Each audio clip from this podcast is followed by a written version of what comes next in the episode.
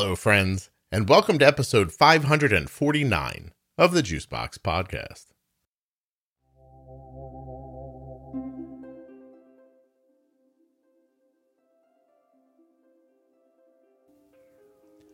You are going to enjoy today's show. I interviewed Katie while she was uh, pretty pregnant. Today, she has a baby. At the end of the episode, I'll tell you more about that baby. For now, remember that nothing you hear on the Juicebox podcast should be considered advice, medical or otherwise. Also, remember that you should consult a physician before making any changes to your healthcare plan or becoming bold with insulin. This one's fun. I remember we did this with the video on, which I don't often do. I remember Katie saying she hadn't had much interaction with adults, and uh, we had a really good time chatting. Oh, and she's living in Slovenia right now which sounded exotic to me.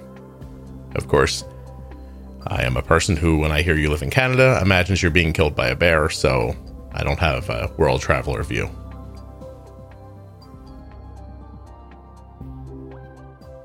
As I reflect on what I've just said, I don't even know if I count as an adult, so maybe she hadn't had any contact with adults.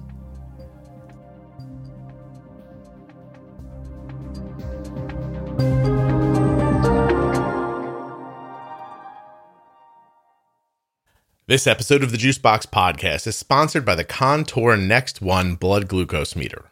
I want you to go to contournext.com forward slash juicebox to learn more about the most accurate blood glucose meter that I've ever used. The show is also sponsored today by Touched by Type 1. Find out more about them at t- them. Did I not say them correctly? Find out more about them at touchedbytype1.org or on their Facebook or Instagram pages. My name is Katie. I'm 32 years old. I'm type 1 diabetic and I'm seven months pregnant. And now I'm currently living in Slovenia. Nice. Okay. So, Katie, when you think you're turning your head, and so you're like, hey, I'm Katie. I'm, mm-hmm. I'm 32 years old. Ah, okay. The microphone isn't as good. I'll just hold it. You Is this better? Wow, that's amazing. If you if you feel like doing that the whole time, definitely do that. But leave that all in. We'll we'll we'll uh we'll, we'll leave your microphone training uh, in the, in the episode. So, how old did you say you were? Thirty-two. And you were diagnosed when? When I was eleven. Eleven. So that's two thousand. Twenty-one years ago. Yeah. You see how quickly I did that? were you impressed at all? Amazing. No, you weren't. I was. I think that's the problem is that I was like, that's 21 years ago. And then this little like confetti pops off of my head. It's like, it's like you did it. I don't know what's wrong. I don't know why my brain doesn't grasp math the way it should.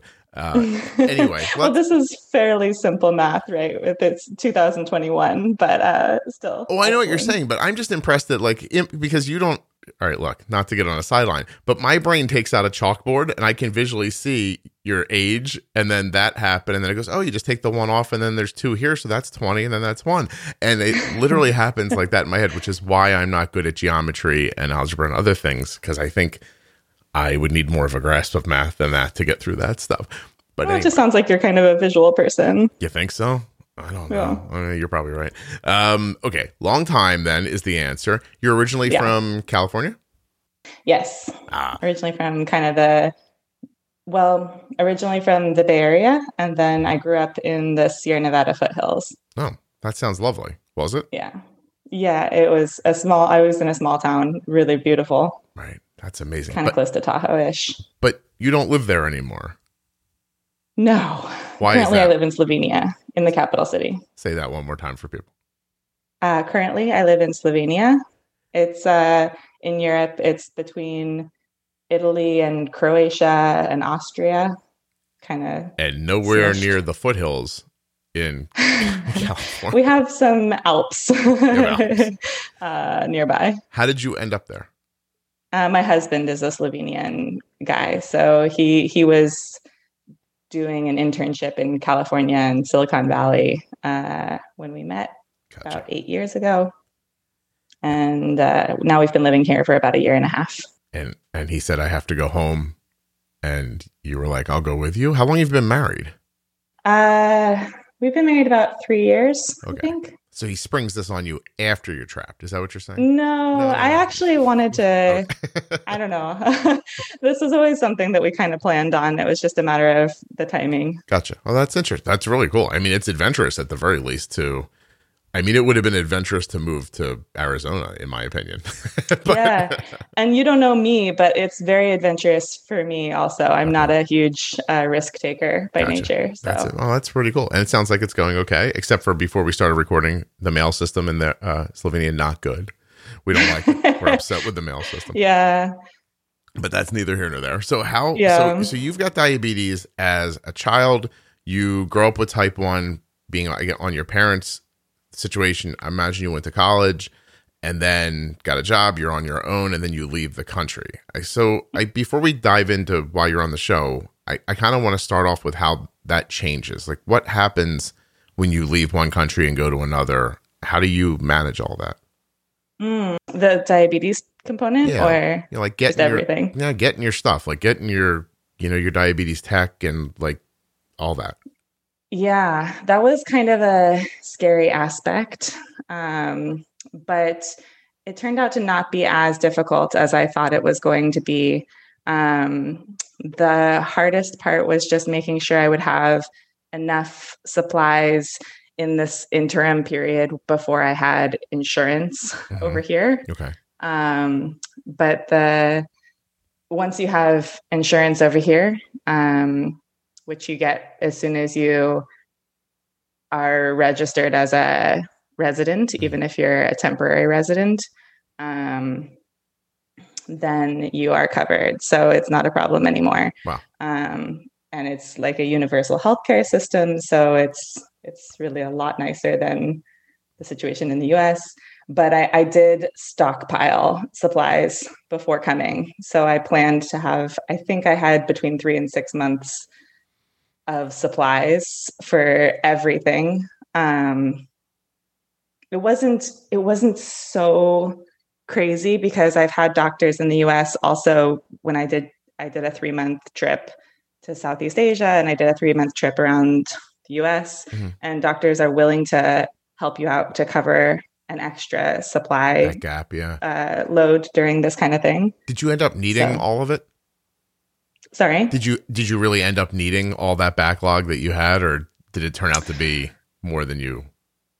It was, I was happy that I had as much as I did. Mhm. Um, I didn't use it all up, but it was not a lot of extra wiggle room by the time the insurance came through. There was some bureaucrat bureaucracy, and um, I will say it's really helpful to have my husband be somebody who speaks Slovenian to help me navigate the system. Mhm. Because if I were just an American speaking English and trying to do all Excuse me one second. This never happens. Hello?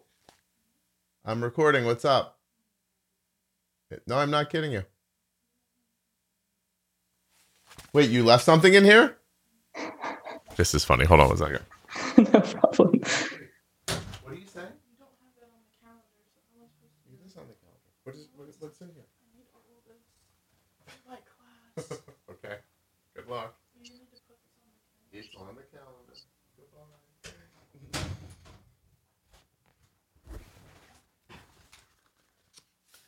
So not, hey, I'm sorry, this isn't on the calendar, but I'm like, it is on the calendar. No, it's not. It's like- That's what she just said to me. Like it was almost like I'm not bothering you because this isn't on the calendar, and I was like, Yeah. it, it, but it is. She- I, I, not only can that, understand that. well, not only that, 45 minutes ago, she was in here and I was like, hey, I got to record soon. And she was like, okay. okay, well then that's Yeah. less understandable. yeah, it's much less. It's that, that was very interesting. That's like literally no one's ever walked in here while I was doing this before. That was the first time that's ever happened. I'm, I'm sorry. I, I, I wonder No if you if you were to have gotten there and didn't have stuff, if you didn't prep as well as you did, it was would there have been a way for you to to get what you needed? Yeah, I think it wouldn't have been impossible. Um, I think I could have. They they have a universal healthcare system, which is great for for um, kind of covering everybody. But I think I could have paid out of pocket to see a private doctor Mhm. and just gotten a prescription, and then paid out of pocket for insulin. And Gotcha. it might have been a difficult. Um, I might not have been able to get I don't know if I would have been able to get because I have a continuous glucose monitor and an insulin pump. Um, and I'm not sure if it might have been more difficult to get prescriptions for those gotcha. items, but at least for kind of like the getting by, I'm I'm almost positive it would have been still okay. What if you would have said, what if you would have met a boy who is from a country where your stuff's not for sale? Like if your pump and your CGM weren't available wherever he was from, what how would you have felt about that, do you think? Yeah, I mean, I haven't really gone, I don't know. I haven't really gone down that path. Yeah. Because it, it, there are um, places there are places all over the world that you know you can't get an Omnipod or you can't get Dexcom at stuff like that. Yeah. I don't know what you're using. Um, I mean, I'm a relatively recent convert mm-hmm. to using a CGM um, in the scheme of things. I I actually was offered one, um, and I I used the so I have a Med- Medtronic insulin pump, mm-hmm. uh, the 670G, but I don't use the closed loop system, and then I have a Dexcom okay uh, CGM, and uh, I tried the MiniMed um, CGM maybe five years ago or so, six maybe. Uh, they were trying to, they were kind of encouraging me to try, not not with the 670G, but mm-hmm. with the just with the old uh, Medtronic pump that they had, and um, I just hated it. It was, I felt like it was inaccurate. It was beeping all the time, uh, driving me really crazy, and uh, so I, I, I kind of thought all CGMs suck. And so I don't know. needless one, to say, yeah, oh, I don't know. I don't know one person that that used that original um, Medtronic CGM and then was like, "This thing was great." like, and yeah, I used it for less than a week, I think, before it was like, "Nope, this yeah. isn't for me. My blood sugars are fine." I, um, I, I um, think, in fairness, too, not that we need to defend anybody, but being the first through the door is hard. You know, like the first person to be like, "We're going to try a thing," you know, and then you're like, "It doesn't work as well as it ne- I need it to." It's it's tough. Somebody's got to blaze a trail, and that's not usually yeah. you know it's not usually a happy story when you're trailblazing. That's for sure. Yeah. Um, but yeah, so you no got kidding. a little turned off to it for a while. Sorry, you were a little turned off to it for a while then. Yeah. Um, but then you know I kept hearing people talk about the Dexcom even before I got the Medtronic CGM. People were talking about how much they love the Dexcom. Yeah. Um, but I just kind of thought it can't be that different from the Medtronic. It's mm-hmm. all kind of the same, same. And so I didn't use another one for maybe three or four years after that. Um, but now you are. And then actually, I think only two and a half years ago or so, my uh, doctor that I had just I only had him for one or two appointments. He was like, Why are you not on a CGM? Like, CGMs are so great. I'm writing you a prescription. Just go get one right now. This Dexcom, right. it's covered by your insurance anyway and it really has changed my life. so if you ask me now, I would really prioritize being able to get a CGM. Was, is the short answer. I got you. So it was easier uh, to get you to Slovenia than it was to get you a CGM. Yeah, yeah. definitely. That's hilarious. So, in the note that you wrote me, you said that for a very long part of your life, I want you to really kind of dig in and explain this concept to me that you know I don't want to put words in your mouth, but you minimized diabetes or tried to keep it in the background. I want I want your words for it, but I want to understand how how you treated it in that that time. Hmm. Yeah, I mean, I think I was never. Um, I've heard on some of the. I've listened now to quite a few of the podcasts. Now I'm listening to them like a couple times a week, every week. Um, and I've heard a lot of people say maybe they were embarrassed or ashamed. And I didn't, I think I didn't really feel that way. But um, I just really didn't want my identity to be associated with diabetes. Like it felt like a stereotype, I guess, which is kind of crazy now to think about. But um, yeah, so I definitely didn't bring it up unless somebody asked. Um, and then if somebody did ask, I always was happy to talk about it. Yeah. But it's, um, it's funny, especially I, in high school. I always think of it as I'm trying to really listen to people and dig through what they're saying. And I wonder sometimes if um, that idea of like, it wasn't a big deal to me, I just didn't want to have it attached to me is a fear reframed Like like like you must feel like that's what's going to happen or you wouldn't be concerned about it. Does that make yeah, sense? Yeah, I think I thought it definitely was coming from a place of fear, I think. Um, I think I thought people would maybe take pity on me or think of me as more vulnerable or feel like they couldn't just act normally around me. Um, Did you have that fear about yourself that you were that person? Uh, no, I don't think so. Okay. I, I feel like I always felt pretty confident mm-hmm. about who I was, but you know, I so I got it when I was 11. So, and I also changed schools the same year. So I switched from a private, small artsy, mm-hmm. dinky school to a, a public school because my dad wanted a better math program in sixth grade. And I was like, at that for that first year, I was giving myself insulin injections because you had to give yourself insulin injections for yeah. a year before they'd let you get an insulin pump. Right. And I, so I was switching to this new big school where I didn't know anybody. And I was the kid who was like stabbing themselves with needles at lunchtime. And I just, you know, at first I was really worried. And then I, then I kind of realized that it, maybe it's kind of a conversation starter. And like, mm-hmm. uh, so then I kind of thought, oh, it's like a joke. I can make a, like I can make a joke out of it. it People yeah. will be like, "Oh, are you doing cocaine?" Or yes, that's they. These children really understand the cocaine process. Yes, exactly.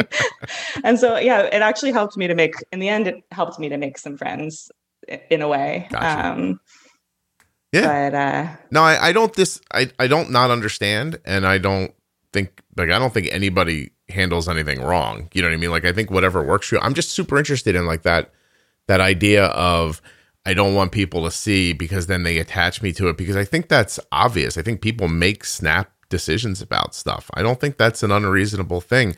But I wonder about the juxtaposition to the people who really legit don't care.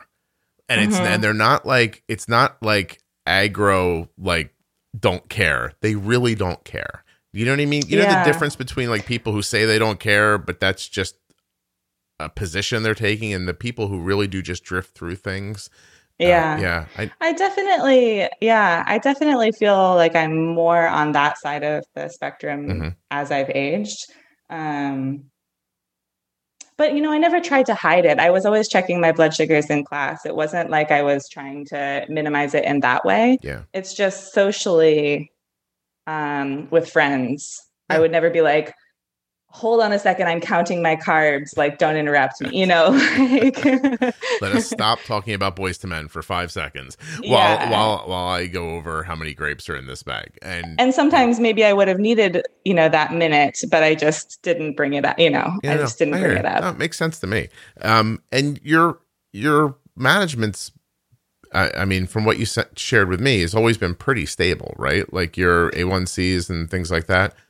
Yeah, I definitely um gradually like you've kind of talked in some of the episodes about how people kind of get complacent and don't really notice a slight drift and and so I did notice I think I was pretty happy actually to get the CGM because maybe in the last prior to getting it the last couple of years I was starting to get more regular A1Cs in the mid to high sevens occasionally. Okay. And that's that was higher than I ever used to get. I was always kind of in the sixes and the mm-hmm. low sevens.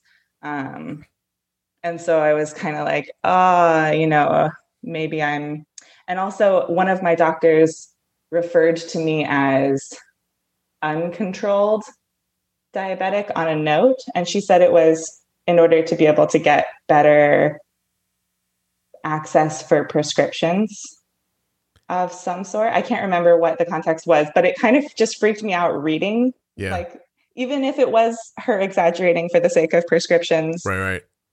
Um, Let me just um, call you a mass murderer for a second, but don't worry, it's just to get your taxes lowered. And you're like, I'm not comfortable with that. Like, oh God, am I is am I anywhere close to an uncontrolled? And maybe I kind of felt like maybe I was getting there a little bit. I was just a little too comfortable with being in the 200s from time to time. Yeah. Well, it, it, it, does occur to me that if the doctor was willing to say it, the numbers must have at least backed it up enough that they thought they somebody could get away yeah with it. she wasn't Yeah. like putting her license on the line Yeah, by yeah. writing this It's not like you had a uh, you know, a, a 5.2 A1C and she's like, this person's out of control, you, you know, Right, because somebody would have said, no, they're not. And, and that would have been that. Did you have, although, did you have crazy lows or no? Was your variability pretty stable? Mm, I mean, okay, so now that I've been pregnant and on the CGM, Mhm. I mean, it's all, um, it's definitely all relative uh, because looking at what my blood sugars are like now and how stable they are now and kind of the range that they're in now and have been for almost a year, I would say that there was way too much variability then Yeah. but you know i've heard other people talking it's i i think i was kind of like not really going below 40 or 50 very often or ever Mhm. and not really going above 250 or kind of the high 200s often or ever but that's still It's a that's lot a of fairly good range Yeah. you know like that's that's not really the healthy range um It's interesting though, isn't it? Like talk about before the CGM, before you could really see it, that all just seemed okay, right? Like you weren't Right. you weren't sitting around thinking like, oh, I have a real problem here. I have to get on top of it. yeah no i mean i was yeah i was kind of like i should sort of get slightly i should hone in on my control a little bit get back to where i was when i was first diagnosed but then it just kind of you know Right. never took priority Yeah. Yeah. It, it's um, it's like your house is on fire, and your response is, "I got to make sure my smoke detector batteries are okay." Instead of, "We should put water on this," and it it because it's not, it, doesn't feel imminent. Is that why? uh i don't know i wasn't ever um no i don't think that's why exactly i wasn't really aware um like i just wasn't i wasn't really kind of looking into more current research and more current ideas about it like i was diagnosed when i was 11 and i was really up to date for at least you know 5 or 10 years after that point kind of like paying attention to jdrf and really mm-hmm. had a great relationship with my endocrinologist and finding out the latest. And then somewhere along the way, I was just kind of doing my own thing, doing jobs separate from it. And diabetes was just becoming kind of a smaller and smaller part of my life. And so I think I just, I kind of got trained in an, a little bit more of an old school mindset Yep. and didn't totally Move along. adjust my thinking as people were realizing more and more Yeah. how harmful the high blood sugars over time can be and And then you wake up one day and you're like, "This is how I do it." And there's this kind of like part well of the really world that's way ahead. pregnancy woke me up but then kind of listening to your podcast and doing my own research outside of that and reading some books Hmm. um, it's been interesting uh, kind of realizing how doable it is to have an overall lower Hmm. range and a more consistent range Well, and how healthy it is yeah. Well, let's find out about that a little bit and what, what you figured out. So, um, did you make the baby on purpose or was it a surprise?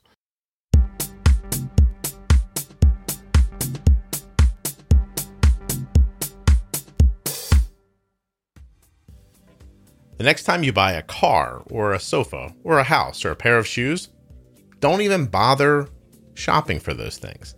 Just go to your doctor's office and say, I need a pair of sneakers. Just give me whichever pair you want. Doc, pick out my sofa for me. Where do you think I should live? Nurse practitioner? Mm, that's not how things work. But you let those people give you a blood glucose meter, and you never asked, are there other options? Does this one even work? Hmm, why did you do that?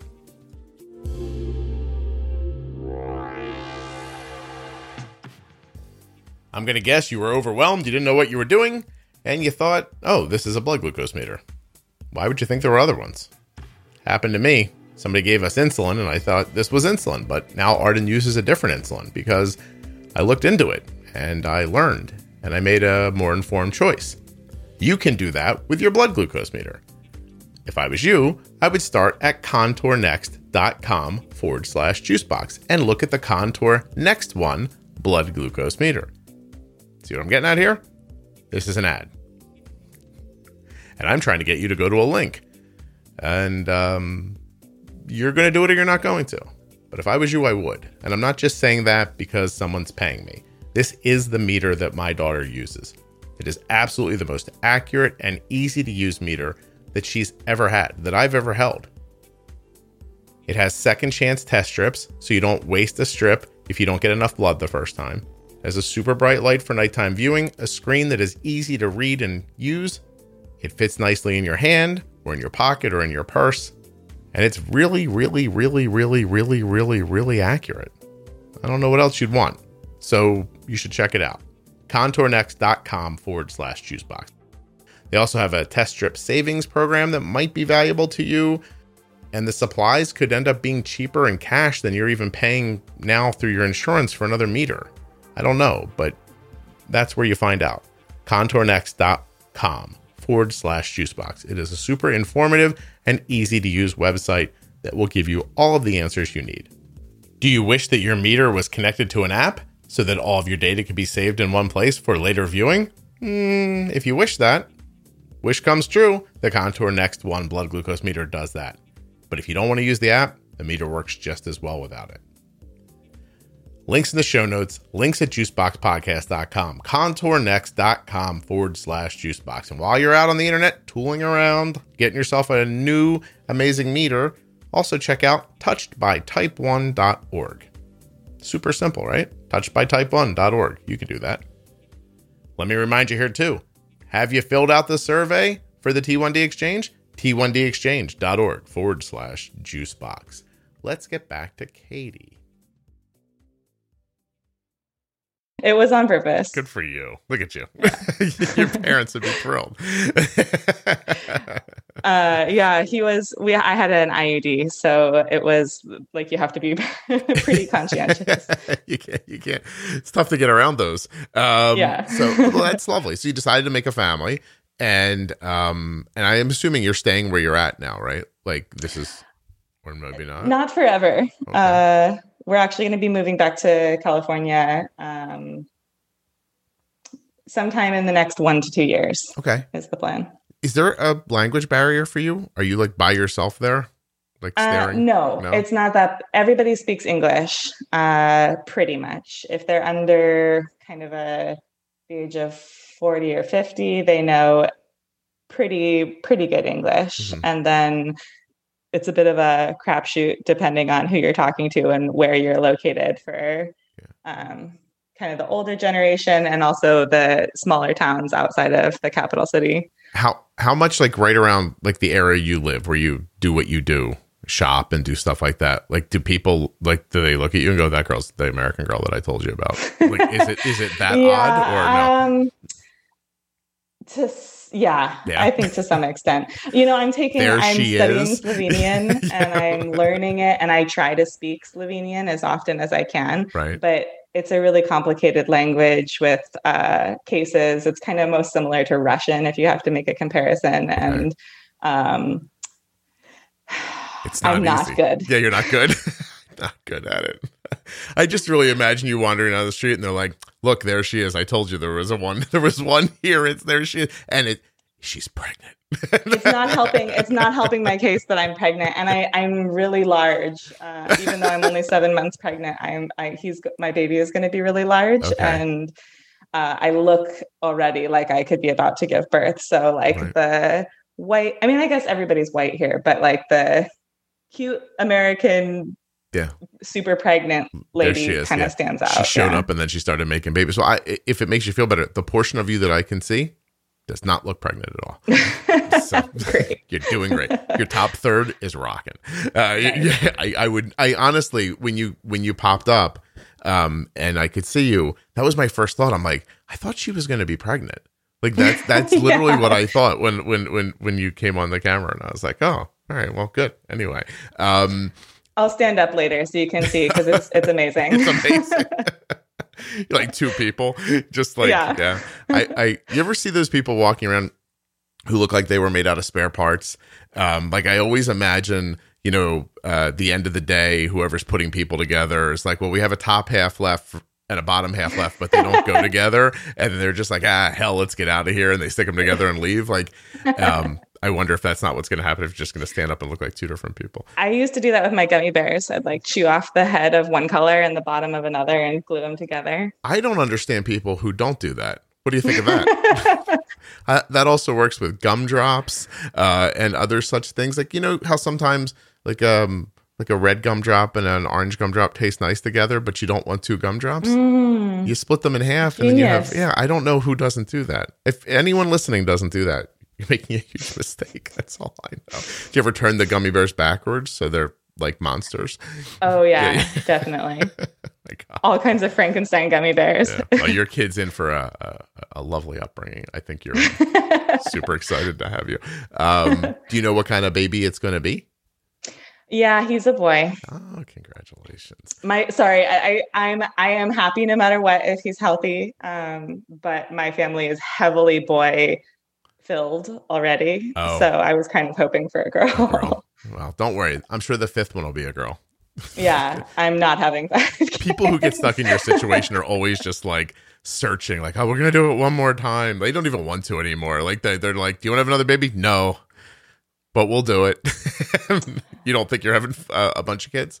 No way. No way. I know. I, I do know. And actually, once you have, um, I forget what the statistic was exactly, but once you have two or possibly three of the same sex, then your your statistical likelihood of having the opposite sex for the third or fourth um, goes, goes way way down. Oh. So like like this is just the soup you guys are comes out this way. Yeah, kind of. Like there's some genetic components and environmental components, and some people are more prone to the environment that's good for girls or mm-hmm. boys. So if you have this evidence backing it up already that uh, you have these two boys or whatever, you know, then you don't need don't, to go don't go for it again if you're really hoping for it. Well, I don't want to get too far off track, but um, a lot of boys in your family. Is there a lot of type one in your family? There's no uh, history of any autoimmune conditions in my family that I'm aware of. It's just you. Just me. Literally, like you don't have a grandma that looks tired all the time well, or anything like that. So my grandparents have all passed away, mm-hmm. and I do know that you know people weren't as aware of kind of what were the different complications that were happening to people. Um, so it's it's possible that there has been some genetic history that I'm not aware of for great grandparents or grandparents. Right.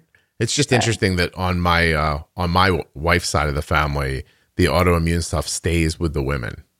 Most, oh, really? Mostly, but very recently, we think my son might have Hashimoto's. So maybe not. Uh-huh. So I don't know. Do you have any other ones, or just type one? you're only get just type one. Oh. Yeah.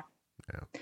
My uh, my godmother has Hashimoto's, so I'm just starting to learn about that, but yeah. we're not related. It's so funny when you said just type one, my inclination was to make a joke, and the joke that popped into my head, I actually stopped from coming out, which is a real like triumph for me it's not going to stop me from saying it now. I just wanted you to know that I didn't mean it. But like when you when I said, "Did you have just one?" You said, "No, just one." I was going to go loser. I don't know why. kind of a type one can't get another autoimmune disease. yeah, well, you know, there's still time. You know, don't give up. That's a good attitude.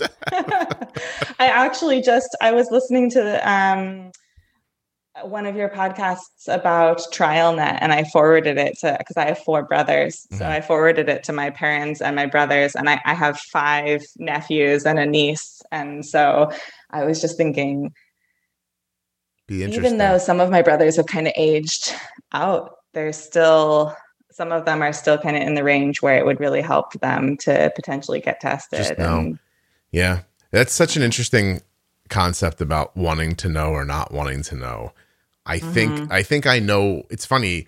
I think I know what side of it I'm on until you really start applying it. Well, I guess I should say this. Cole, Cole was tested when he was 12 and he didn't have any antibodies, right? Um, and when the Hashimoto's came up around like he's almost 21, like your first inclination was like, should we test him again for diabetes antibodies? So I talked to the person I know it that um at TrialNet and I said, you know, should we do this again?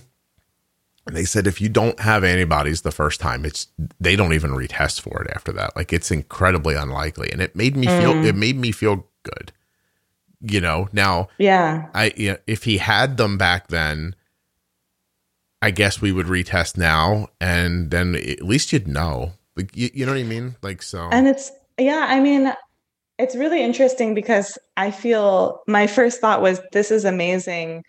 Um, I think everyone in my family will want to do it. I just thought automatically like this is Feels like information obvious. is power and there will be support for you if you have anything plus there's this new studies for prevention Mhm. um, potentially you could prevent it even for some years this is absolutely worth knowing um, and i don't think a single brother has acted on it at all or even responded Yeah. which is very unlike my family so Like they're just ignoring you completely. They're like, we're going to pretend this text didn't come. okay, in their defense, it is like the season of COVID and it's a crazy year, and everyone's children are doing school from home, and Yeah, it's yeah. not really a good time to add on some other potential health crisis. But But it would have been neat to hear, like, thank you. I'll think about this. They were just yeah, like, I don't they need all have little children, so I just kind of cut them slack. Well, I think that's a good look into why people don't do it sometimes is that it just feels like like what do- like when am I going to do that? Like there's so much going on already. Um is your life slower there than it was in California? Like and I don't mean like in a bad way. I mean is it more paced and comfortable? For me, it is. Um, I'm a little bit limited professionally Mhm. here because I was not speaking the language fluently. So um, in California, I'm an occupational therapist, and um, here I'm not able to work as an occupational therapist in, unless I can pass this sort of language competency Mhm. um, proficiency level. Um, and so now I'm working as a native English speaker in a kindergarten, No. uh, only part time because right now because of pregnancy and everything, uh, and just kind of Doing you it. know teaching on the side, taking some Slovenian classes. But m- my life has definitely slowed down. Um, Did that help with your uh, you type know. 1, do you think? Did that give you Sorry? more did that I was wondering if that helped with your management. Like does it help to not be rushing so much? Yes. Yeah. And so just to just to bring up kind of the differences in the Slovenian healthcare system and the US healthcare system a little, it is uh, really amazing. If you are type 1 diabetic over here, you can have the entire nine months of pregnancy as paid sick leave. Mhm. Um, and then you get a year of maternity leave after that. So a year and 9 months if you're pregnant you have type 1. And potentially you split that year with your husband so he could have three months Some and you could too. take nine months, something like that. But Oh, so the family gets a year and 9 months to use the way they want to. mhm. Wow. How much of it did you did you keep teaching? Are you teaching still? But just not as much. so I am still teaching now, but um, it's really very, very part time. And my, my uh, I would work at a Montessori kindergarten, and it's very sort of family oriented, and they're just ba- basically letting me say how many hours I want to work. Wow. And That's lovely. That's yeah, really- it's great actually. I, I, not that I'm trying to game the system, but my mind wonders. Say you wanted to work your first seven months of your pregnancy, could you take off a year and seven months after you have the baby? Like, can you use no, the, no the nine it's months a is for during different it's a different kind of thing you you can you have to get the doctor to sort of sign off saying that you are in fact type 1 diabetic Mhm. and pregnant during this time and then Right. it's actually it is still kind of a headache in terms of the paperwork to get reimbursement and something in favor of living in California over uh, Slovenia is that the the salaries in general are much much higher in California compared with here. So the point is, it's not that expensive to pay you while you're not working to begin with. Got- yeah, Gotcha. No, no, that that makes sense too. Uh, I I thought for sure, you know, I was like, oh, this is going to be one of these situations, and it kind of is the way you, the, you know, what you did here at home.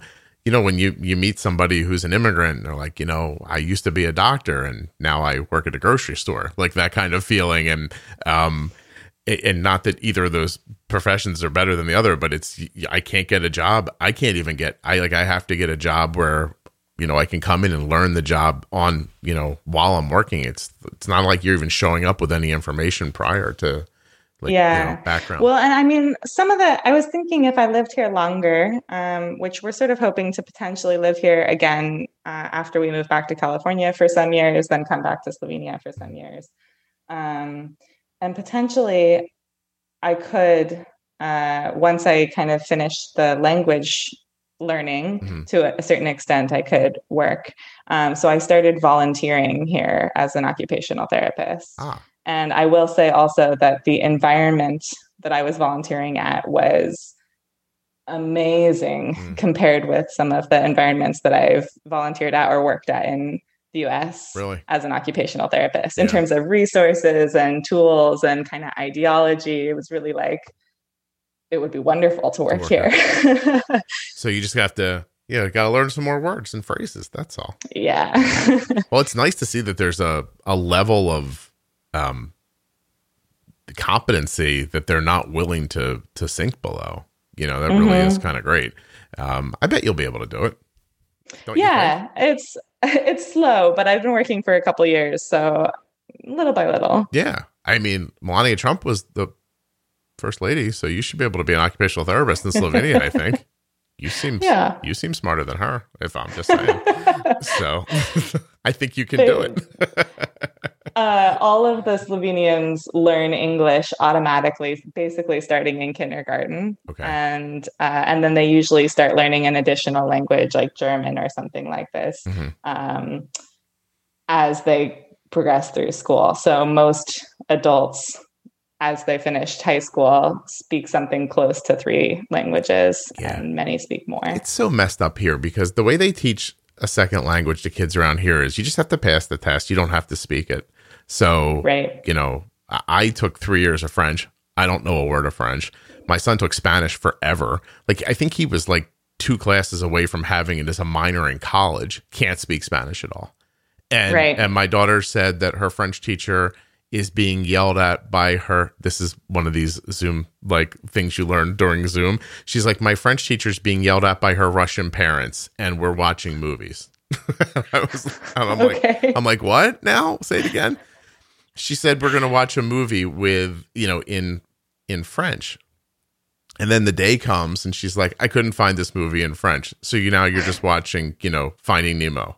My Yeah. my my eleventh graders watching Finding Nemo at ten o'clock in the morning, and she's like, I'm like, they're not teaching. Goes, no, she's busy getting yelled at by her parents. Yay, Okay. education. that that that all feels very familiar. I actually really liked my French teacher in high school, but we definitely watched Finding Nemo in French. And it is definitely true that I I took 3 years of French in high school and 3 years of French in college and I don't speak French Yeah. now as an adult. I don't know how we mess stuff up so much. Like it's everyone's so focused on just like you have to have a good grade so you can get your next thing. You, you know, Right. I want a good grade in high school so some good college will take me. I want a good grade in college so I can get some job. Meanwhile, nobody knows what they're doing in high school. Nobody knows what they're doing in college, and they get their job and they don't know what they're doing either. And everyone's just trying to pretend their way through to retirement. Yeah, I mean, I think it would be different if if I had moved to Quebec or something and mm-hmm. been in a place where they're speaking French, it would have sunk in. But yeah. Um, now it's been a decade since I ever even tried to speak French, and it's just gone. Yeah. Arden asked me one time, she's like, What do you remember about French? And I was like, I think neuf means nine. was, yeah, exactly. yeah, that's, that's what I got. Sorry, uh, madame. like I don't, I don't have much of it uh, at all. Well, that's interesting. Okay, so you with your, I think we understand that you prior to CGM were um, in the mid sixes, drifting into the sevens sometimes, but probably had some more variability than you wanted to. You have a Mhm. CGM now. You can see it. You're how do you do you get yourself where you want to be with your A1C and your variability prior to pregnancy, or does the pregnancy shock you into doing it? How did how did that go? Yeah, I guess I did get close. It was kind of gradual. Um, I was talking about the idea of trying to get pregnant, um, but not really getting serious about it for maybe a year before we started trying. And uh, my doctors were saying, yeah, you need to get your, ideally, you need to get your um, A1C below a six. And that felt pretty daunting. I can remember thinking, I don't know if I've ever been below a 6 mm-hmm. um, and and that was actually when I got the CGM, the Dexcom, because um, that was yeah about a year before we were really thinking about pregnancy, and I was thinking, ah, I'm going to need to wear one during pregnancy anyway, so I better start getting used to it now. And then, uh, yeah, so I think prior to conception, I was really more like right around the six level. Okay. Maybe 6.1 or 6.0, something but even like just that. that like idea of moving it down like a quarter of a point or half a point seemed impossible. Uh, no, but I, you know, prior to that, I was probably more in the high sixes. Ah, okay. Uh, so it was still, I had still been moving it down, um, noticeably with the help of the CGM.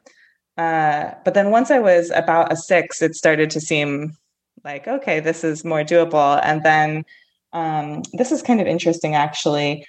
I started having A1Cs in the fives pretty much all through the pregnancy so far. And then I think two or three months ago, I had one that was in the fours. And wow, I'm really doing doing okay. Um, but then I talked to my sister in law, who is a nurse, and she also has studied diabetes a lot. And she was saying, well, actually, the A1Cs during pregnancy start to get a little wonky because your blood volume increases so much that um, they might reflect a bit lower yeah. than you actually are. So um, is that um, idea that it would literally dilute? It would dilute it. Oh, okay. yeah. So, you know, that's great. Congratulations on your fours. Oh, she's like, but you didn't do you know, that. But don't get too swept off your feet. Well, listen, I think you're making a strong uh, um, argument here for staying pregnant your whole life till you can get a girl. right? I mean, if your A1C yeah. is going to stay 4.8, you might as well just just keep ch- chugging them out. You, you're not Catholic, are you? No. No. no. and I, you know, I pretty much was uh, not even sure if I wanted to have one or, you know, now we're thinking maybe we'll have two, but it's just like, I'm not having more than two kids. You know, I would have been happy having zero kids, I'm pretty sure. Yeah. Uh, the other day, my wife said, um, it was a lot more fun when they were little. And I said, yes, it was. so, I would think that it would start to be pretty fun again once they kind of get out of your hair and you can yeah, you can go travel and see the world. If you care about them, it sucks as soon as they can think for themselves. If I'm being honest, mm. because now you have uh, being like being serious. Now you have to like you know what it's like to have a relationship with your husband, right? And mm-hmm. he's got ideas and you have ideas and you have to find a blend between them. Imagine if you were married to two other guys too and you had to blend all three of their ideas together with yours. And one of them felt the same way about the other three and so did the other one and everyone's just trying to like and nobody wants chicken on the same night. I can tell you that much. And that stuff starts happening, and you're like, oh my God, do you remember when you could just say to them, hi, this is chicken? Shut up and eat it. and, oh yeah. And, and okay. They, would go, I see. Okay. And then you'd say, uh, hey, I thought today we'd go uh, to Grandma's house and go swimming. And everybody'd go, okay. Not one of them would go, no, I have plans. And the other one would say, I don't want to swim.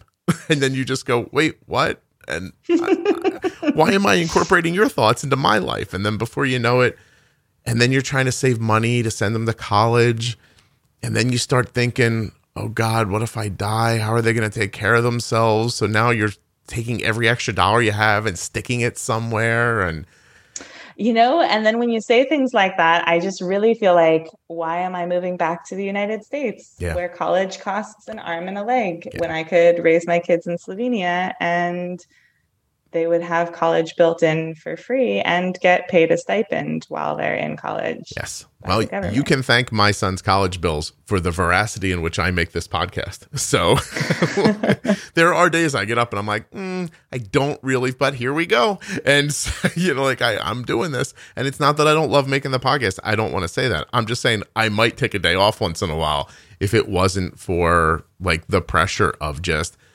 making money to make money so that you can do this thing and then have money. Then have my son come home and tell me like that class was a waste of time. And then yeah. I think about how much I paid for it and I'm just like it sends a chill through your spine. Yeah. You're like, oh, It is a weird. I mean, I have four brothers, and we all have gone to college to some degree or another. Mhm. And it's crazy to think about when you start doing the math on how much does one course cost, and then how many classes are in that course. And then, so if you're sick one day and you don't go to the lecture, like you don't want to do that math, you know? It's like, No, I have already. I know you don't want to. Yeah, my, my son was telling me about a friend the other day. He's like, oh, he, he uh, he's taking one class virtually. Like a lot of kids, like my son skipped this semester completely. He said that virtual learning was so terrible. He's like, I'm just going to skip a semester, cross my fingers for COVID getting better, and, and go back in the fall. And but he's got a friend who's taking one class, and they're excited that it's such an easy class. He doesn't have to go to the class. And I was like, I bet his parents aren't excited about that news. Y- you know, oh no, he's going to get a great grade. I'm like, will he learn anything? He goes, no, I don't think so. And I was like, then I'm not certain what's happening then, yeah. you know, other than what I mentioned earlier, which is everybody's just trying to achieve, to move, and nobody learns anything, Yeah. you know? I have to say, I, I'm definitely struggling with that mental shift a little bit as I'm taking these Slovenian language classes because it really doesn't matter at all what grade you get. And I was always an kind of an a little bit of a nervous A student kind of person. Uh, and Well, let me I'm the remind you that Neuf means nine. yeah, but you know, the point is not whether or not you're good or not. You know, the point is that you're learning you're the doing it. language so that you can freaking speak the language in the country that you're in. You know, speak with my husband's grandma. Like this is the point. Yep. Uh, so I'm really having to do like a mental shift. when Cole when Cole left for school, I said, "Listen, you have to keep your GPA high enough to keep your money because he's getting money for a number of uh, different reasons. I said uh, you need a GPA high enough to hold that money. You lose that money, you're coming home. So there's that. But after that, you don't need a 4.0. What I need you to do is leave college understanding something, like having a grasp of something. Like when Arden said to us she wanted to go to fashion school, I was like."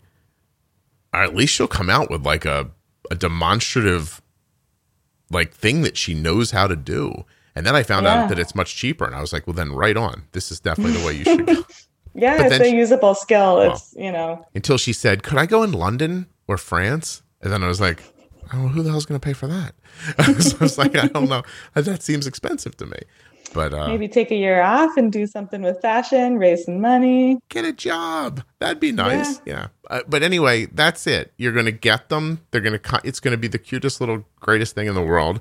And you're going to have all these high minded ideas about shaping them. And, and then one day he's going to turn like 12 or 13 and disappear into his bedroom for like three or four years. And that'll make you super sad. Uh, and then he'll get a bunch of friends. And then you're going to be thinking a lot about, I hope he doesn't drink too much or drink at all or do drugs, then you'll worry for that for about four or five years. And then you'll think, oh, I hope that girl doesn't stick because she's really not the right one. I don't think you'll worry about that. And then he'll leave and you'll feel abandoned and that'll be it. Yay, you. You're to have a great time. no. The child rearing progression. Meanwhile, it's it's the best thing that I've ever done in my life. Yeah, that I mean So- that is nice to hear. I spend more time uh, thinking about diabetes by far than I ever have, truly ever at any other time in the last nine months. Uh, and so I haven't spent as much time maybe thinking about how it is actually to be rearing children, and you Yeah. know, once he's here, what will that be like? And yeah. They yell a lot and then they're gonna like pee on you and stuff like that and throw. Yeah. it's about like that. One one eventually you get to this really cool spot where you're just like, oh, it's happening, and they start moving and like the, when the crawling happens and everything. It's all listen I, again. I can talk about it and sound cynical all you want, but is the best thing I've ever done was raising my Yeah. kids, and it's absolutely fantastic.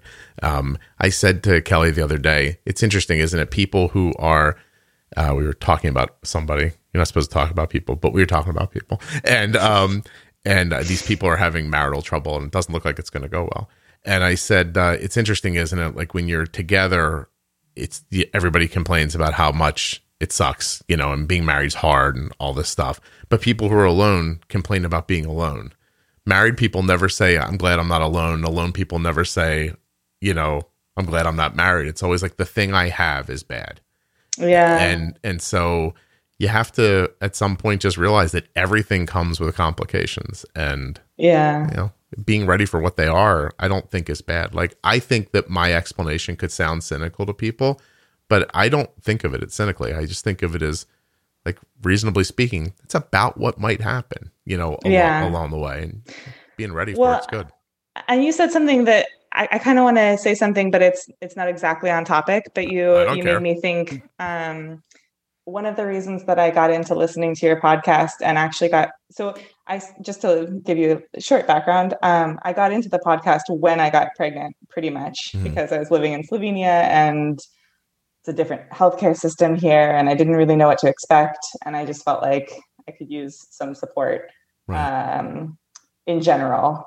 And I looked for podcasts that might talk about diabetes and pregnancy, and then you had you With know, Samantha. series Yeah, yeah, yeah. And I think I listened to that one first, and then you also had one with Jenny Smith about uh, pregnancy, and and and then I, I actually had purchased her book, and I didn't realize it was the same Jenny Smith. That's funny. Um, and I've been reading her book, and I like almost cried the other day because it was so accurate to my emotional experience oh, uh, during the seventh month of pregnancy. Um, but anyway, uh, oh shoot, did I lose my train of thought here? Oh, I was just gonna say. Um, then I started listening to some of the other episodes also, and uh, some of the ones that caught my attention were ones about complications, people who are dealing with complications, and um, what I was realizing is that I have had fear of complications without wanting to do the whole thing of like Google search gangrene, you know, or I don't know, like even as an occupational therapist, I've had patients who have amputated legs and I'm helping them to work on their amputate, you know, how to walk, how to be non-weight bearing in the meantime. And so I'm definitely flirting with this understanding, but it, it feels very something that I just don't want to dig into too much, like very dark and scary. mhm. And uh, once I realized that you have these episodes with these real people talking about their real complications and being willing to list kind of every complication under the sun and talk about how it affected them, but still be human, still be positive, still be experiencing their lives in a normal way, an accessible, open way, just made it all so much more approachable for me. And I think that um, okay, I value listening to the podcast for some pregnancy advice um, with diabetes. But I think this is probably the nicest thing that the podcast offered me is just an opportunity to expose myself in a sort of safe setting to the to the complications Yeah. and then and then not be afraid of finding out more not be- being so afraid of Right. the outcomes and I, you know they're not very likely to happen to me anyway. So it wasn't something that was like i really need to look into this.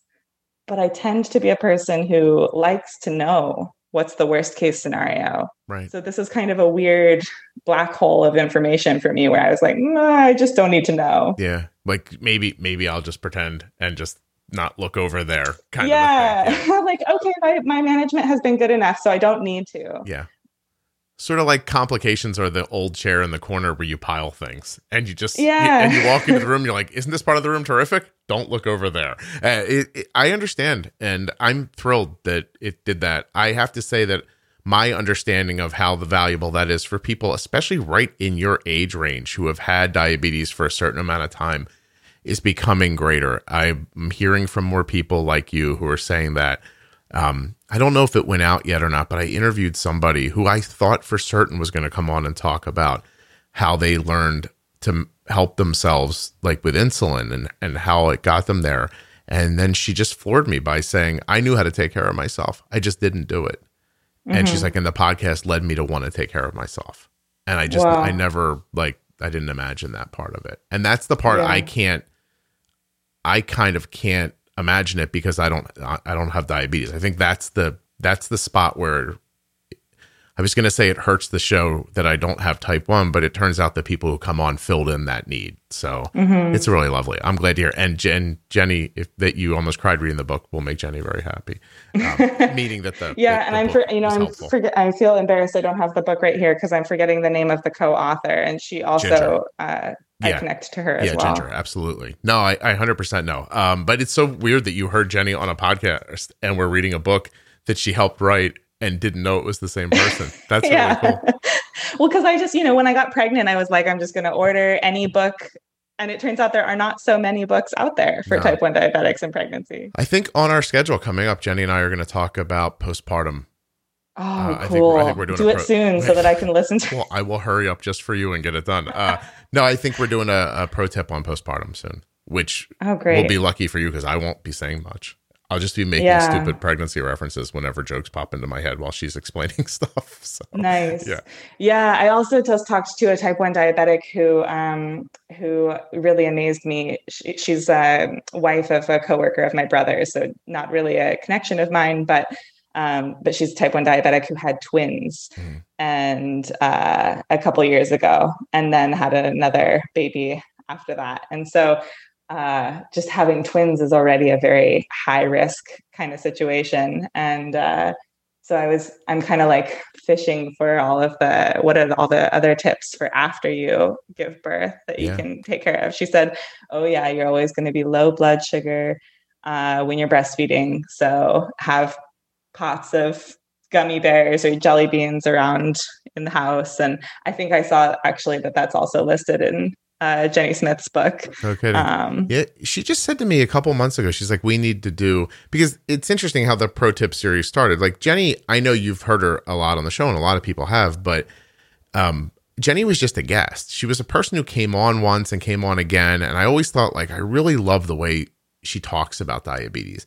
And so mm-hmm. when there was this day where I thought I want to do a pro tip series to like kind of take the bigger ideas out of the podcast and put them just in one place I thought I need somebody else with me to balance it out. And I asked her, she was really kind to do it. And I think I sent her 10 topics. And I was like, don't worry.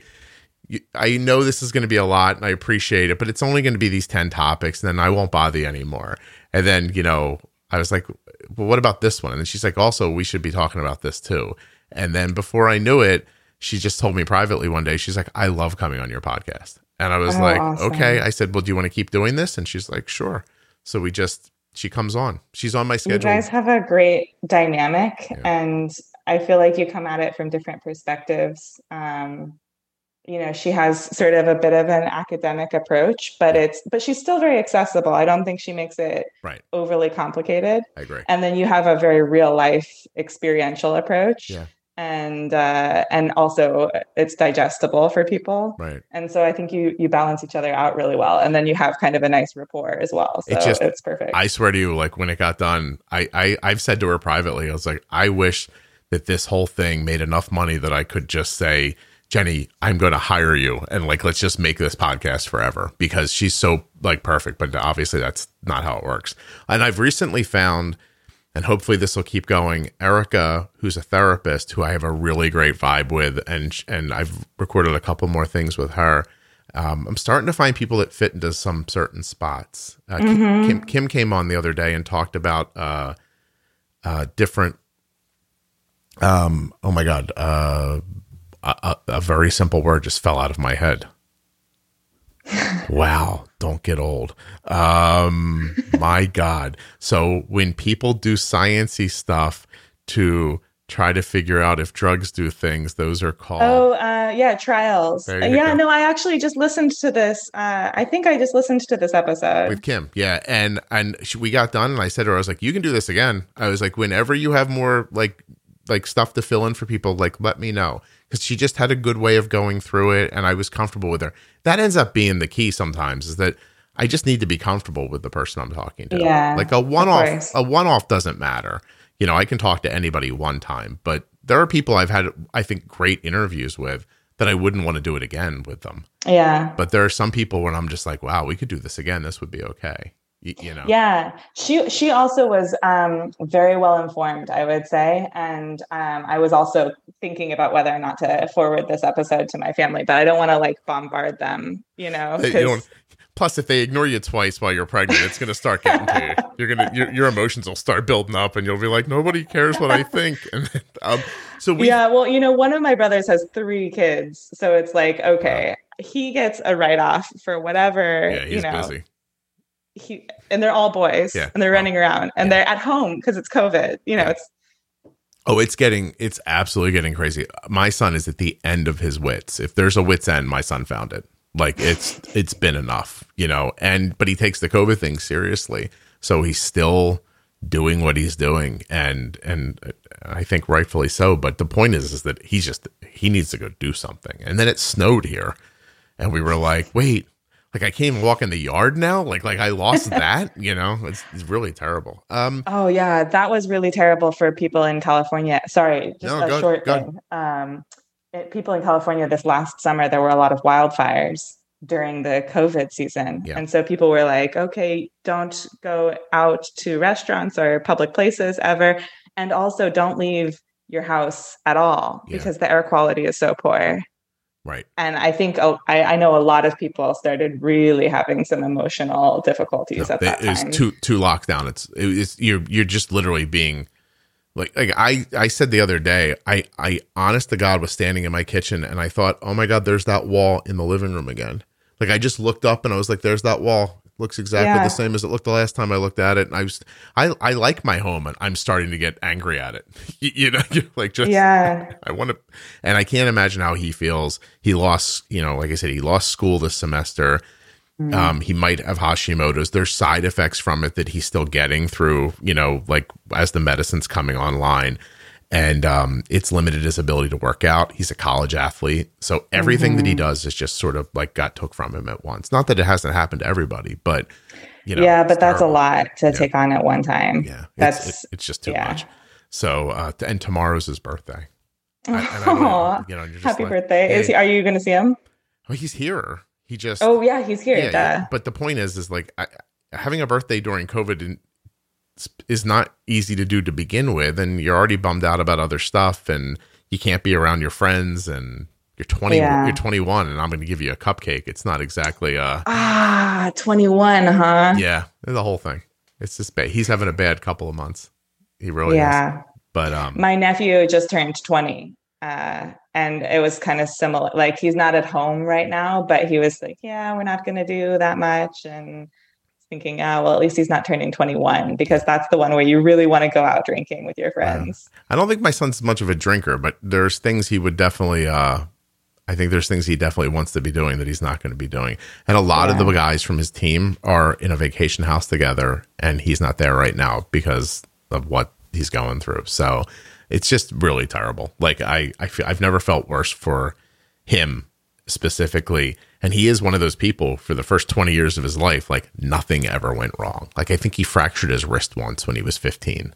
But other than that, yeah. like he's athletic and strong and excels at things and has never really had a you know something pushing backwards like this before. So it's really mm-hmm. something. Hey, um, i'm sorry we skipped over the part where i wanted to ask you and we're up on an hour but i still want to ask you um, no problem. um, you know i mean you're in slovenia. You have nothing to do. Just calm down. Yeah and i you know i'm like hardly yeah it's really true. You're like i could do this all day. Don't worry about it. Um, but no, you've been great and i enjoyed the conversation but i wanted to ask you specifically if you can point to what you did to go from high sixes to low sixes, from low sixes to into the fives. Like, do you know what happened? Yeah. Um, you know, okay, I would attribute a lot a lot of the success, success to the Dexcom specifically. Um, but it also just becomes I think it's just a matter of attention more so than anything else you know, I didn't want diabetes to be such a large focus in my life for for my whole life that I've had it pretty much. I mean, I was never ignoring it and I was taking good enough care, but but then when I got pregnant, it became a really large part of the focus. Mm-hmm. And um so now I've been kind of you you have made jokes a number of times like I can't imagine being a person who's counting every carb and weighing everything. And I will just add that over here they use the metric system. So I'm starting to get really good at well, okay, I'm getting better anyway at guesstimating how many grams something weighs Right. and like baking with a scale. Like I'm usually using a scale to weigh out how many grams and Mhm. what's the carb percentage. Um, and I've started taking into consideration fats and proteins, um, which I wasn't paying very much attention to before. So I think it's just a lot of attention to Yeah. small things. See, I I'm I'm always waiting for somebody to say something that's a little different so it can it can resonate with people listening. But I, I- I have to say that I think that the those pro tip episodes are so valuable because I did boil it down to like what it is, and it's just you got to stop your blood sugar from getting high and pre bolus and pay attention. Um, you know, Yeah. get your insulin right. It's there's not really. Isn't it weird to think now from where you came from that it really isn't much more than that? It- Yeah. Because didn't it feel and like you know i was pre-bolusing before and you know but just sort of sort of less consistently the Mhm. stakes were just lower i think Yeah. So it's you're doing it for the baby. Now here's the question: Are you going to do it for yourself after the baby comes out? yeah i mean i think that that's a cool it's a actually it's maybe a more difficult question than than it seems because of course my answer is yes I'll definitely do that. Yeah, and then that kid will be two months old, and you won't sleep for a uh, couple you know, nights in a row. hopefully I can actually back myself up and and hold my own and not kind of let myself slide. Um, I do feel like I've learned a lot, and I feel like it's easier than I thought it was going to be. Good. Okay, if you had asked me three months ago, it would be really mind-boggling to hear myself saying that now Mhm. because three months ago it felt so difficult but i'm learning to adapt to the changes and i'm learning a lot i mean it just like these all these little small things that are not so difficult to do they're just habit habits Yeah. that when you form them then you can adapt more and more easily Mhm. and you know i think for you also it's probably hard to imagine how people could possibly not take care of themselves but so much of the time it's just do you have the habits do you have the knowledge well in the other order do you have the knowledge first and then do you have the habits built Right. um Yeah, I don't believe that people ignore their health on purpose. I Yeah. think I think they don't know what to do. And then they start getting responses back from their health that tells them this is untenable and then they give up. And that's it. I don't have tools. It's going wrong. I tried again. It didn't happen. This is frustrating. This must be that's where people come up with this is just diabetes. This must just be what it is and there's nothing I can do about it. it and it's completely understandable to reach that spot. Um, I probably would have too. Like I think all the time, like if this happened to me and not to Arden, I don't imagine I'd be very good at this. Like it was the desire to help Arden that helped me push through all the stuff that I didn't understand that was happening, you know? And, and now you have so much knowledge it's like it would be hard to you can't unknow everything that you know now it would be kind of crazy to imagine somebody doing something um like like this person you were talking about who said actually she knew how to take her- care of herself but she just had to make a mental shift Mhm. to do it and that can, i think that can be the part of the habit formation like Yeah, I, I agree with you too. And you have to. It's it's sort of like anything else. Like if you see it getting away from you, you have to draw a line in the sand somewhere in the future and say, all right, if we get to that, I, I have to stop myself. Um, Mhm. But at this point now, mismanagement for Arden means more of like a five eight five nine A1C. And that Mhm. and that I do attribute to what you're saying. Just the idea that like I be, you know, and the podcast has really helped me with it because I had all this information coming in, but there just can be no doubt that talking about it Mhm. just made it stronger. Like it feels like it feels like maybe I, you know, I had this strength, but now it's just multiplied over and over again. And it's from talking Yeah. to people. Like now messing up looks more like a five nine yeah at any point. And I don't even think about A1C in three months anymore. Like now there's apps like I look in Sugarmate and, uh, or, you know, you use Dexcom Clarity and you say, all right, where have I been in the last 10 days? You know, Yeah. like, like, and uh, all right, in the last 10 days, this has happened. Or you, sometimes you look in like for the last two days, she's been a six, two, but for Yeah. the, but for the last 10 days, she's been a five, five. And you just say, okay, like there's a reason for that, you know, hormone, Yeah. hormones or whatever. And you just kind of can't, it's just like you're driving you know what I mean? Like, you know how eventually you've been driving for so long, you don't know you're driving anymore. Like, you've just, you've been doing it for so many years. You get in the car, the car goes, you don't hit things, you don't come close to having an accident. Sometimes you're not even looking up. You feels like, you know, like it's just, I know, yeah. I know how to do this now. It just works. Completely autopilot. Yeah. Yeah. And I think that happens for people eventually with diabetes. It's just very hard to believe that it's going to happen in the beginning when someone yeah. like me says, don't worry diabetes is always going to be hard, but you're going to get so good at it that one day it's going to feel easy. Yeah. And, you know? Yeah, of course. So. And I, I will say it helps to have things, it helps to have some, like the podcast can also offer for people um, a little reason to kind of learn about something new or try something different or adapt so you don't get too autopilot. Mm-hmm ish. Yeah. Well, you talked about it earlier. um, like you you kind of age through it to the point where you're just like you start it's not the right way to do things anymore. And this is a constant conversation. People are always going to come in and we're going to talk about things that are newer. I mean, I have every hope that maybe even by the time this goes up, Arden will be using Omnipod 5 and that'll be a new way to talk about diabetes, right? Like, yeah. you know, and people can keep I'm sort of hoping to, to, get an Omnipod um yeah. So uh, one small point about uh, Slovenian healthcare versus U.S. healthcare. If I can just list a pro and a con mm-hmm. real quick, because I've been meaning to. I'm making a mental note of things I don't want to forget to please, say. Please, Um, yeah. So I I actually had the G6 Dexcom in California, but they don't have it here. You so. I had it for less than a year, mm-hmm. or maybe just over a year in California before I came here and then had to switch back to the G4, which I had never had before. Oh wow! And uh, it's less accurate, and you have to have a receiver that you carry with you instead of having it on your phone. Right. And uh, I don't know, it's bulkier. Yeah. And uh, just you know, these are things that don't really matter. Like when you get when it's the idea of having a Dexcom or not having a Dexcom, I'm very thankful. Right. Um, but it's a weird situation that I also can't get an Omnipod here because unless I somehow managed to get one in California and have somebody send it, which there's no way I could do without insurance. Right. Um, so yeah, so there are some real limiting factors mm-hmm. uh, about just being in a country that's not kind of this the basis of where things start a lot of the time. Yeah.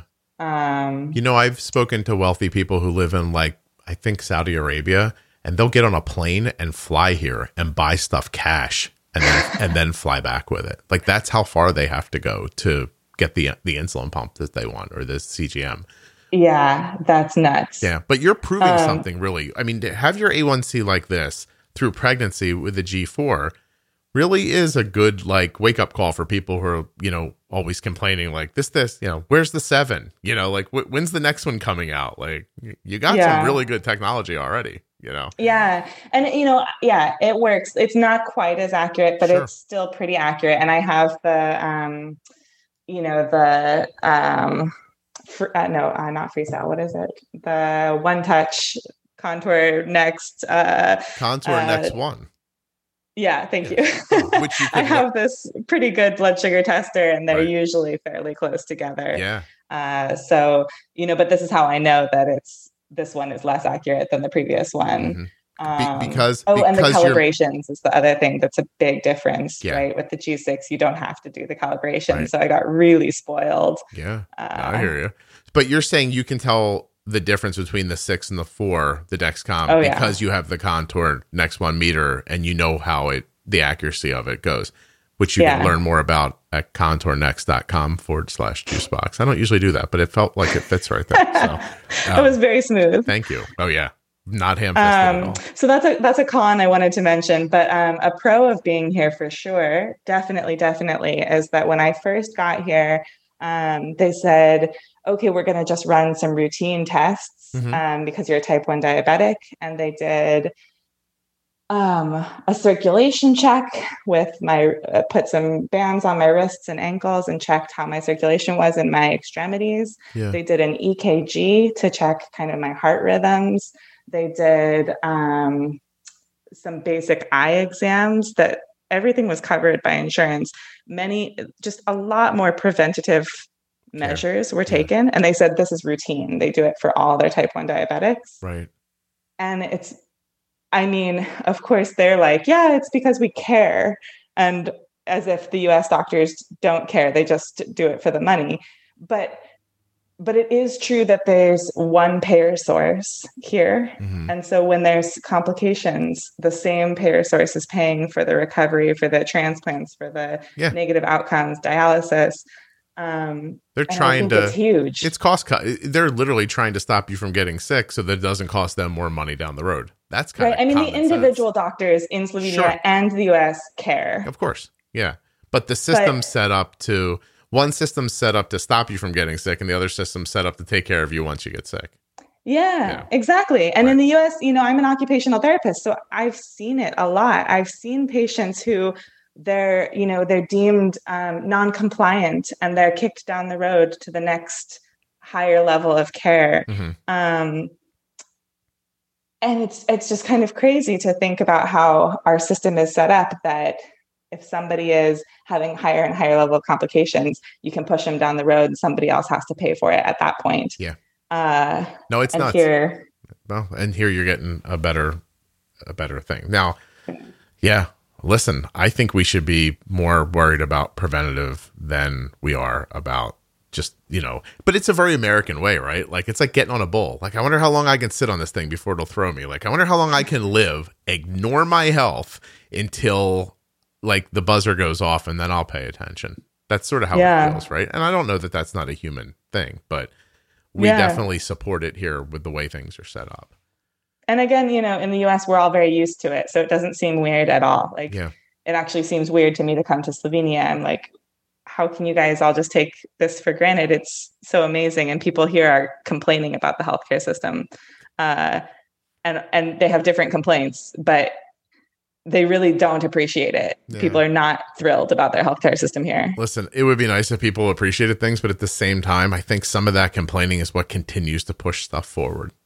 You know what I mean? Like it makes people mm-hmm. go, "All right, we'll make it better." You, you know what I mean? And then the, and then you do and you do and you do. It's it's hard. I think it's easier macro to see the success and the and the and how things are are improving in in a lot of different ways. But when you're right there in it, you're just like, you know, what the hell? Like, do a better job mm-hmm. for me right now. I think they both, you know, there's a way to think about both things where you could be happy, but, um, yeah, know, not a lot. I people, totally agree. Yeah, not a lot of people get the opportunity to step back. All right. Well, is there anything else that we didn't say? Okay, yes. Th- sorry, there's one Don't tiny thing that's really haunting me. I messed up my nephew's birthday. I just want to, because he's definitely going to listen to this. I just want to say, I'm pretty sure he is turning 21 this year and that I messed that up before. So uh, I apologize. Don't. I can't believe that was the last thing, but okay. What's his first name? Anyway, what's, yeah, sorry. Uh, otherwise, no, I think we covered it. What's your nephew's What's your nephew's first name? Uh, his name is Nick. All right, well, Nick, happy birthday. Whether you're 20 or 21, your aunt apparently cares about you, uh, and um, and you got to cut her a break because she has something that they call placenta brain. Um, yeah, I was just going to say, can I get off on pregnancy brain on this one? totally let that go. I would totally let that go, 100%. All right. Well, listen, you were absolutely delightful. I'm super excited that we did this. Thank you very, very much. Um, Thank you really for having me. It's been uh, really nice. And I, I do really appreciate having the podcast out there and during the pregnancy. It's made a difference for oh, me. So I, I, I, I, appreciate knowing that. And I, I'm, I'm thrilled, honestly.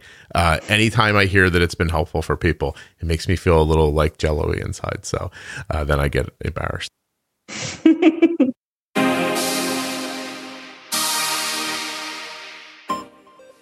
well, I know you must be thinking, my goodness, Scott, you've done it again. Another amazing episode of the Juicebox podcast. I agree. Huge thanks to Katie for coming on the show and sharing her story.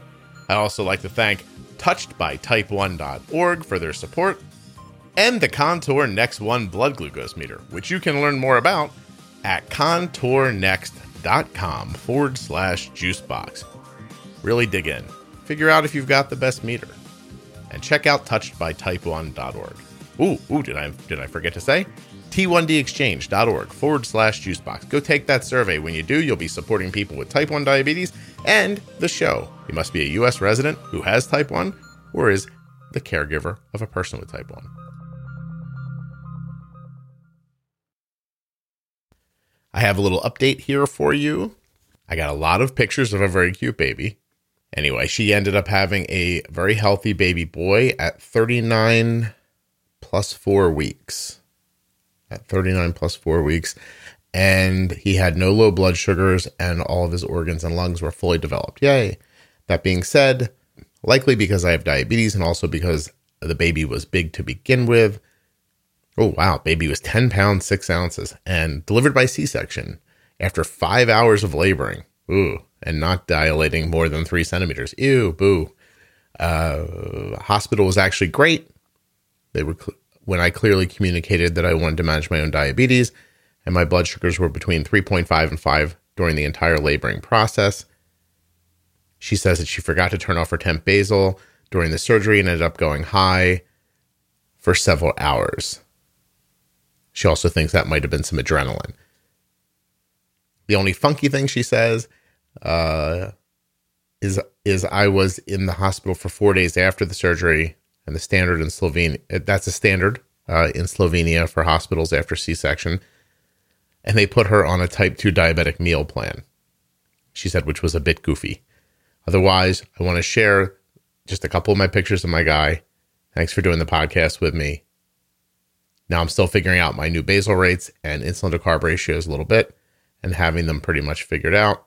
I have to say that I remind myself often about what you were saying during the podcast when you asked how my control will be after birth. The question is motivating me to ensure that I maintain as tight a control as possible now in these months, despite my new and crazy schedule. Okay, that's it. Another baby not named Scott in the books.